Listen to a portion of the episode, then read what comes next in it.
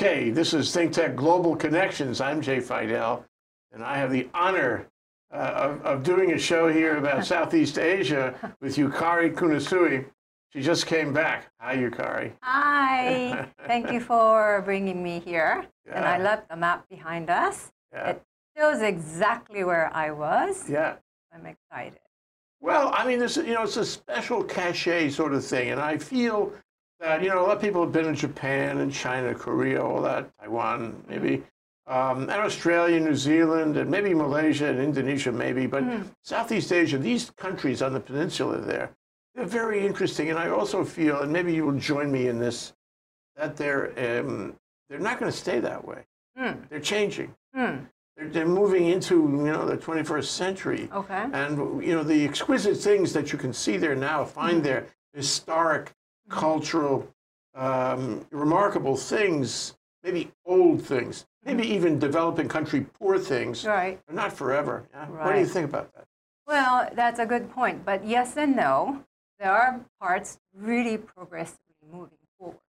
But also the area that I went, which I am going to talk about a little bit later, for instance, northern part of the Vietnam, uh, where we went near the highest mountain in Vietnam called Fansipan, where people are still living in that dirt. And so there are mixtures of that. And uh, in contrast, of course, a big city like Ho Chi Minh City, which used to be called Saigon, is just moving forward really fast paced. So I can see your point.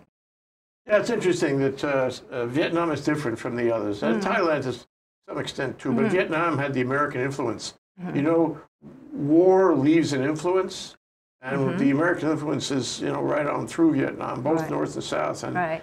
and so you see it there, and you can Right. see that you can immediately conclude. I, I'm really asking you that it would not be the same had there not been the American influence, just Oh, yeah, like Japan too. Yeah. You know? All over Asia, for that matter. You said American influence, but also French influence historically.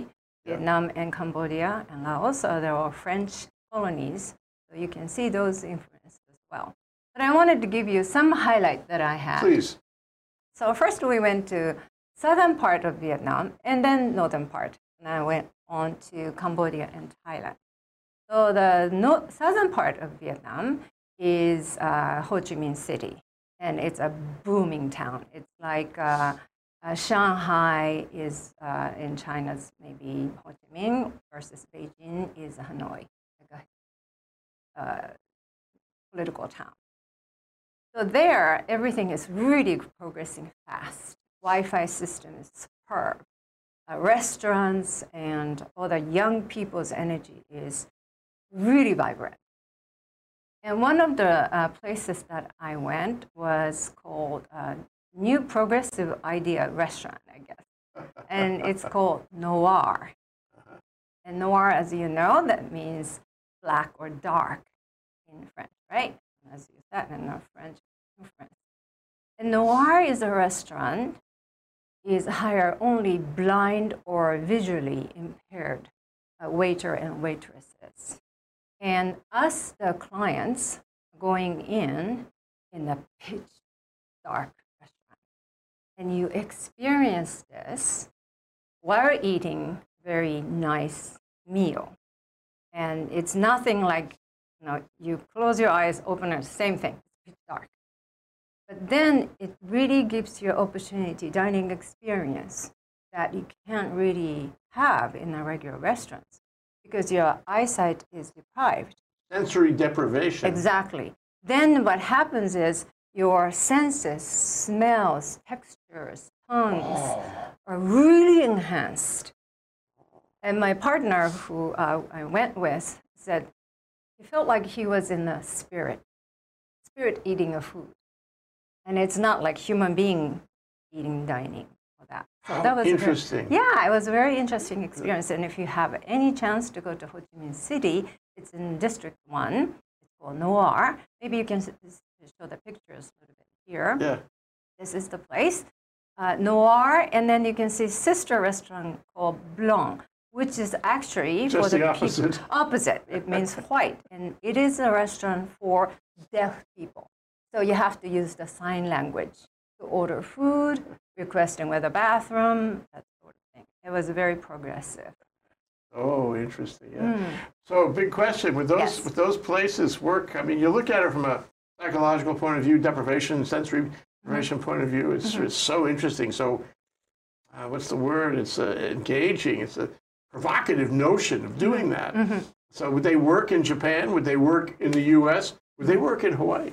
That's a very good question. I heard that there is a similar concept restaurant in San Francisco area. Maybe it's progressive. I believe there is none in Hawaii yet, but I think it's definitely a very good um, concept, especially helping people with uh, disabilities.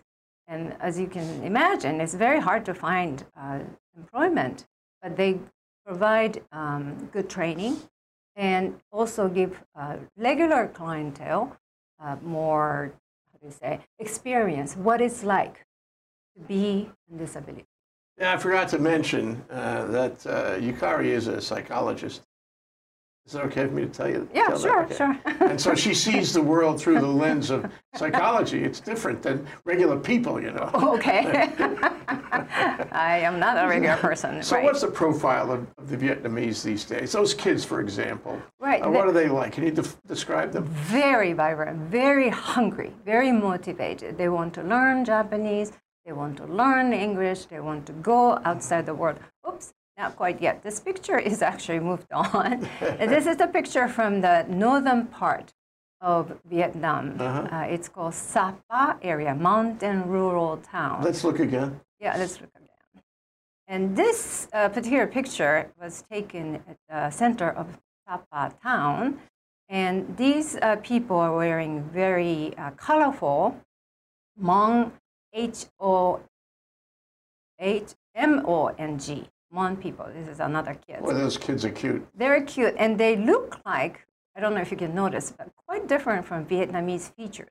They are more basically um, Chinese descendant, but they are between uh, China's and Vietnam's border, and they're left in very basic lifestyle. Maybe you can show the next picture with. Um, Yeah. Okay, so you can see this is the local uh, house that we had a lunch, and he, she's still cooking in a dirt uh, floor house, living with buffaloes and chickens and all that kind of thing. It's like a Hawaii some time ago, right? But she's cooking an excellent meal there, and you have only one oven like that on the uh, floor. The magic that you can get with a cell phone camera. You told me this was a cell phone camera. Well, It's yeah. unbelievable, huh? well, I'm not very good. Talking about cell phones, in this northern part of uh, Vietnam, we uh, decided to do trekking. And as I said, this is the area that originally came from China, and the rice is a big deal. And so you can see terrace uh, rice fields here. And a lot of people are walking up and down these terrace fields, right? The trekking has to be done through the guide. And so we hired a guide from an organization called Sapa Sisters. And interestingly, guides are girls. And they were wearing this really colorful, the picture that I showed you, uh, outfit. And they move around like a goat. And we were going, uh, but they're living in this very ba- basic sort of ancient lifestyle. Yet those Sapa girls had this iPhone coming, bringing it out, and they are very progressive. Yeah. So the contrast was very All over the world, isn't Oh it? yeah, oh yeah. And you know, iPhones, smartphones in general, they signify one thing Facebook. Mm-hmm. I, I, I bet these kids, these people were on social media just the way we are now, Right, if right. not more. Oh yeah, it's definitely everywhere. Maybe you can show the second picture here. What else we have? We had uh, me talking to this Hmong lady. She is about 50 something, and she showed uh, her. You see the background photo that I think that was her daughter's picture, and she was very proud. She was a widow and raised seven children on her own. Some of them became guides, making some money, foreign money bringing in. So she uh, was a happy lady. She actually served us this happy water, called. Happy water. Happy water was happened to be a, a alcohol. it was enjoyed. Did you like Vietnam best of the places you visited? I wouldn't say best because each place has unique uh, features and unique history and unique ambiance, I think. And because we were in big cities and small town, also Hanoi we went. I liked each place. Yeah. Well, I could see you were getting out there in the in the uh, in the rural areas Right, and right. enjoying whatever is there because that's the true culture. That's where it all comes from. I think so, but it's still touristy. I was just a tourist, so it's nothing like I was, uh, you know, Yeah. in PO or NGO or anything like that. But it's just you get the glimpse of it. Before the break, why don't we Mm-hmm. talk about one more country Okay. in, in your trip? Okay. Mm, very quickly, then I went to Thailand, Chiang Mai, because of the Lantern uh, Festival. Uh, but we ended up uh, not staying in Lantern Festival because Lantern Festival, Hawaii has that in Ala Moana too, right? It goes to the ocean. But this Lantern Festival, uh, the lantern goes up because of their Above the Above, streets. yeah. but because of the going up, coming down, it caused some accidents and so fires and stuff. so Oh, government no. decided not Terrible. to do this. But I had a very ex- interesting experience. And how much time do I have here?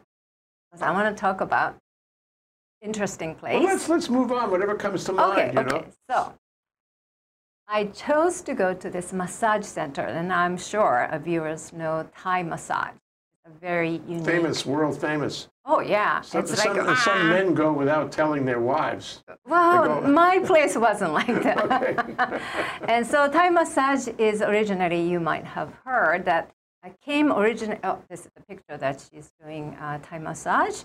Ayurveda, Indian uh, medicine science, that was the origin I heard. And sometimes people call this one two persons yoga. Okay, so you can see this one.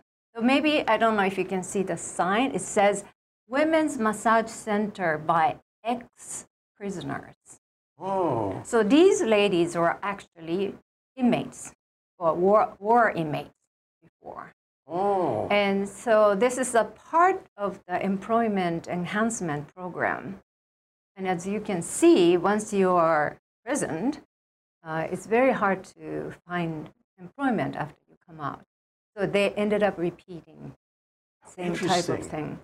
So in Thailand, women prisoners are um, 80% I heard is drug related, amphetamine and cocaine and setting drugs. Becoming strict about it. Right, and they became very strict about it.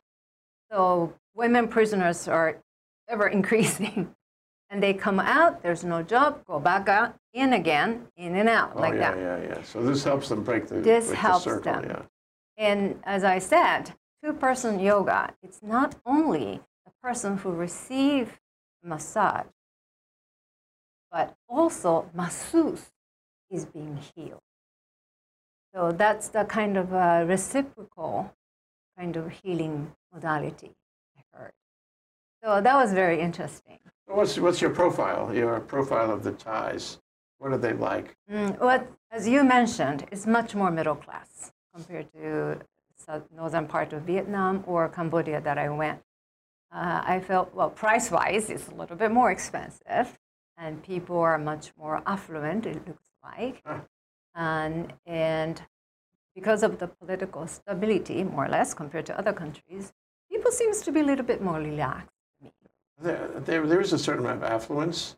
Oh, yeah, I remember all the shops, extraordinary shops, Mm, yeah, and uh, and uh, shopping centers and and trains, and subways. I mean, not subways, elevated railways. Mm-hmm. right. Maybe Bangkok and a big city yeah, like, that was like that. extraordinary.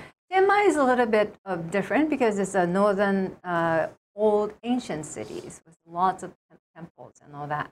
But I can feel, and also the tourists tend to go to the southern part of Chi- uh, Thailand, which is more uh, affluent because of the tourist money, foreign money coming in.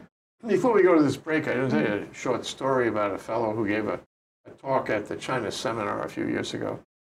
And he, uh, he left uh, New York, where he was born and raised, and he went to China in the early days. And he slipped into China, drove a taxi cab. He managed to became, be able to drive a taxi cab in, in Shanghai.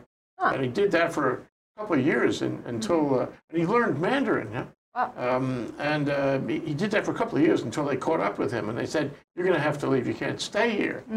He said, Where shall I go? And they said, Well, why don't you go to Taiwan? You know, you can, you know, use your Mandarin in Taiwan and everything. He says, uh, Well, I can't go to Taiwan. I don't speak Thai. Wrong tie, Okay, dear. on that note- Wrong tie. We're tie. going to take a short break. Aloha, Stan Energy Man here. You can see me every Tuesday at 3 p.m. here on Think Tech Hawaii. Uh, we're not on Friday anymore, so don't be looking for me on Friday. I'm on Tuesday at 3 here on Think Tech, coming to you live and direct from the beautiful studios in downtown Honolulu's Pioneer Plaza. So please join me, and we'll talk everything about hydrogen and clean energy, not only for Hawaii, but for the whole wide world. Aloha. Hey, aloha everyone, and welcome to the Think Tech Hawaii studio. My name is Andrew Lanning. I'm the host of Security Matters Hawaii. We air here every Tuesday at 10 a.m. Hawaii time, trying to bring you issues about security that you may not know, issues that can protect your family, protect yourself, protect our community, protect our, our companies, the folks we work with. Uh, please join us, and I uh, hope you can um, maybe get a little different perspective on how to live a little safer. Aloha.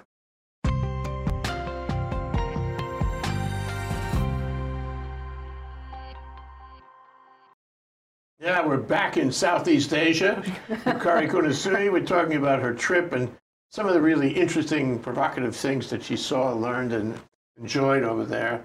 Um, it's not a travelogue, it's a sort of a, uh, an understanding and evaluation. Personal impressions. Yeah, Yeah. cultural impressions. Right, that? right. Okay. Yeah. Uh, so we have some pictures that we want to show again. So what, what have you got? Yeah. Oh, we saw this one already. This is the Noir outside. Uh, it's a restaurant that I described in Ho Chi Minh City. Used to be called Saigon, as you know. That's Noir restaurant. Okay, here I am. I'm in uh, northern Vietnam, wearing um, uh, Black Hmong's outfit, and they're all handmade, hemp uh, made, and then ladies are using their own fingers and dye, indigo dye. And you can see some aprons and headbands, and those are the things not just for the occasions. They wear this one every day. Me? I've seen that picture that she's standing in front of. I've seen that somewhere. It's, uh, Yeah. Yeah. And you brought some art back. What did you bring back? What did you like that you brought it back? What did I like? The art. What, what is it? You brought some art back? No, I did not. Ah. I just impression is back Oh, and okay, the okay. photos back. So what was your impression? What did you like about it, you know, that made it special? Made, made you take the picture, for example? and Uh, the picture? well, it's really uh, kind of nostalgic, to be honest with you. I remember my great grandma making things, and maybe not in exactly the same way, but we used to make things in handmade, not store kind of. Yeah. So that made me feel like, wow, we used to live like this. And that's what I really liked about yeah, most. yeah. Yeah, I, I, you know, the, the art, uh, the design points, you wouldn't see them generally Mm. Right. in the U.S. You wouldn't see them in Hawaii, even though Hawaii is largely an Asian Mm-hmm. place. And so that's, you know, travel is broadening. Right, definitely. And and one thing I wanted to offer you and see your reaction is Mm-hmm. this: it's it's more than just that you learn stuff. Right, It's that you have ideas you never had before. exactly. You put things together like the noir and blanc thing. Right, Um, right. You know, somebody watching this might decide to do the same or try the same thing. Yeah, please here, do, I think. You know, So, like you said, to me, traveling is, yes, superficially speaking, you're seeing other world, other parts of the world, but it's actually seeing yourself. What that reflects in you. So, like you said, I didn't know this exists. I didn't know I had this kind of reaction. And so it's more like inner journey as well as outside journey. oh, oh, that's going to be on the final exam. I'm telling you now. Yeah, I'm a psychologist. yes. Okay, so you wanted to cover more on what? Well, yes, I want to talk about Cambodia. Yeah. And I went there basically because Angkor Wat, as you know, it's a, a World UNESCO Heritage. And you've probably seen the pictures. I didn't bring the picture today, but you know, very famous uh, sunrise from this uh, Hindu, originally Hindu or Buddhist temple. It's beautiful, it's sacred. Um, and also there are a couple, it, this town is full of temples. so you get templed out. And so temples are impressive. Uh, all the Buddhist images are impressive. But to me, most impressed part is the recent history of Cambodian people, which was I was still I was already high school, I think, in 1970s, and they were suffering. This is right after uh, American left. Uh, we call Vietnam War, but in Vietnam they call American War, as you can see. So after that, the balance of the Asian region has really changed. In Cambodia, previously a communist uh, labor party uh, led by Pol Pot, the name of the leader, it became very powerful and tried to re-educate all the city dwellers and intellectuals, just like China did. And what they ended up doing was not, since 1975 to 79, only for four years, they managed to kill two million Cambodian people. Their own people. Own people. It's like ethnic cleansing, except it's your own people. Exactly. and this is uh, hard to believe. And in 80s, you probably remember that there was a, a movie called Killing Field. And I think it was a British movie. Uh, and recently, Angelina Jolie uh, made a movie based on the true story called First They Killed My Father, which uh, was made in 2016, I think. Yeah. I highly recommend if you're interested in this area or this region or history, and it's just. It's crazy massacre. Yeah. And I personally experienced meeting Cambodian people who remembered uh, sure, those. it wasn't that long ago. No, it is. You know, if you're 50s, they remember. Yeah. Uh, you know, I was a teenager. I was Yeah. a little kid, and many of the Cambodian people do have relatives and friends and neighbors who are Muslim. So that was a big scar as a tribe. But you know, you must ask. I mean, anyone not from Cambodia going to go to Cambodia know about the killing fields Mm-hmm. and Pol Pot and all that, which is still a subject of great discussion, Right. of international interest. Right. Try to figure out mm-hmm. what really happened. Mm-hmm. I mean, this is like madness that they kill their own people for no reason. Right. And so, did you think about that? Did Of you come to any conclusions? Of course. What was your Well, no conclusions. Through the lens of a psychologist now, what could you conclude about about the history of Cambodia, the culture of Cambodia, the people of Cambodia? Well, I don't have conclusions, but what I could observe was obviously we can be cruel as much as anybody else can be to us, and that this happened to happen in this political ideas. It can just change the brain function. I It's think. part of the human condition. Then. Yes. Yes. And although ultimately we recover our sanity, there are moments in human history when we are not Mm. sane, Yeah. Right. and that happened. Right. Yep. Yeah. People talked about it. I'm sure it was, it's part of the international reputation of the country. For right. Sure. But as a, uh, at the same time, we don't know much about it, as you mentioned. And I don't think American kids, for instance, in college, did they learn about it? It's a recent history, 30 years ago. Um, we know about Vietnam War or American War, but killing fields, you know, the massacre in know. Cambodia, they have nothing to do with me. But it was because of the um, political and war situation that U.S. caused in a way. And, and the people, uh, what's your profile on the people? Uh, a, a friend of mine actually um, pays, uh, his wife is Cambodian, Oh, and you can see the connection, but he pays to create schools in Cambodia. And he has several hundred students at his schools, the schools he's created. It's very nice. Right. His office is a block away from where we're sitting.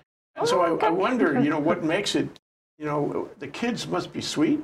Uh, the people must be sweet. But. Oh, tell me what your are. profile is. them. Right. It, they're wonderful and then very friendly, very helpful, very uh, hardworking. That was my impression, but of course within a tourist group.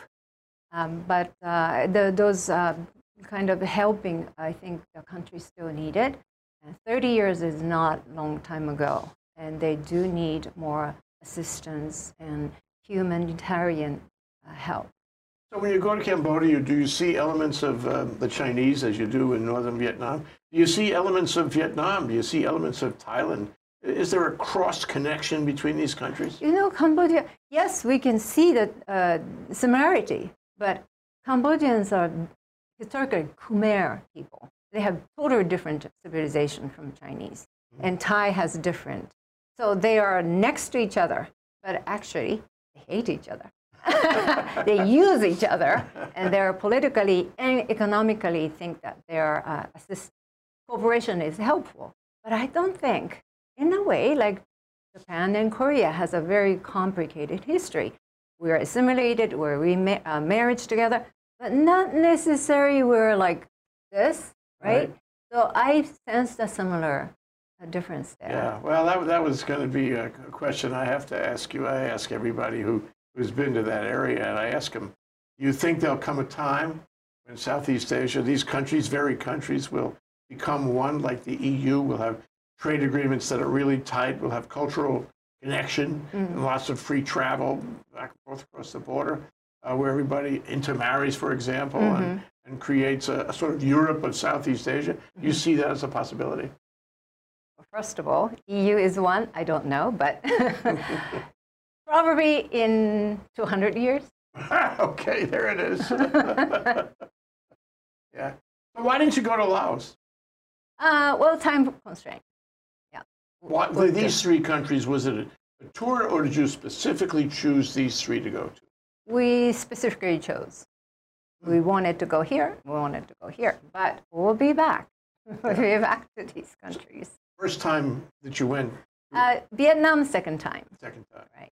And that was a long time ago or was that recent? Last year. Oh, So we okay. went to Blanc, and this year we went to Noir. fair is fair. Right. Balanced reporting. Exactly. Thank you. So, okay, this is a hard question, but I Okay. do want to I do want to ask you. You go there and you spend the time, and you, you know, there's a certain amount of I don't say risk in travel these days. You you're sort of penetrating a barrier of some kind to make a trip mm. like that.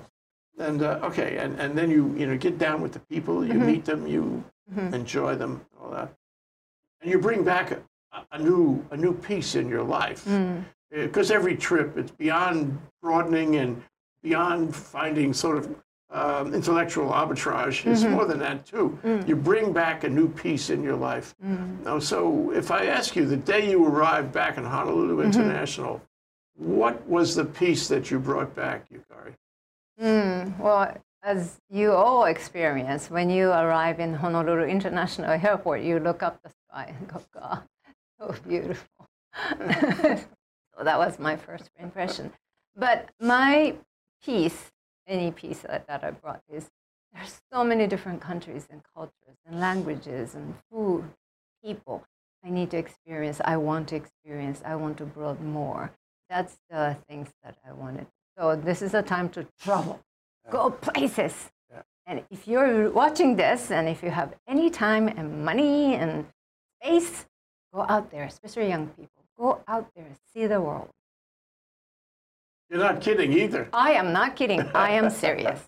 Yukari Kunisue, the host of Konnichiwa Hawaii. Uh, thank you so much for coming and talking My to me about this. My pleasure. Thank you. I'm honored. It's been a great discussion, much more than a travelogue. Yeah. thank you, Yukari. Okay, thank you. Aloha.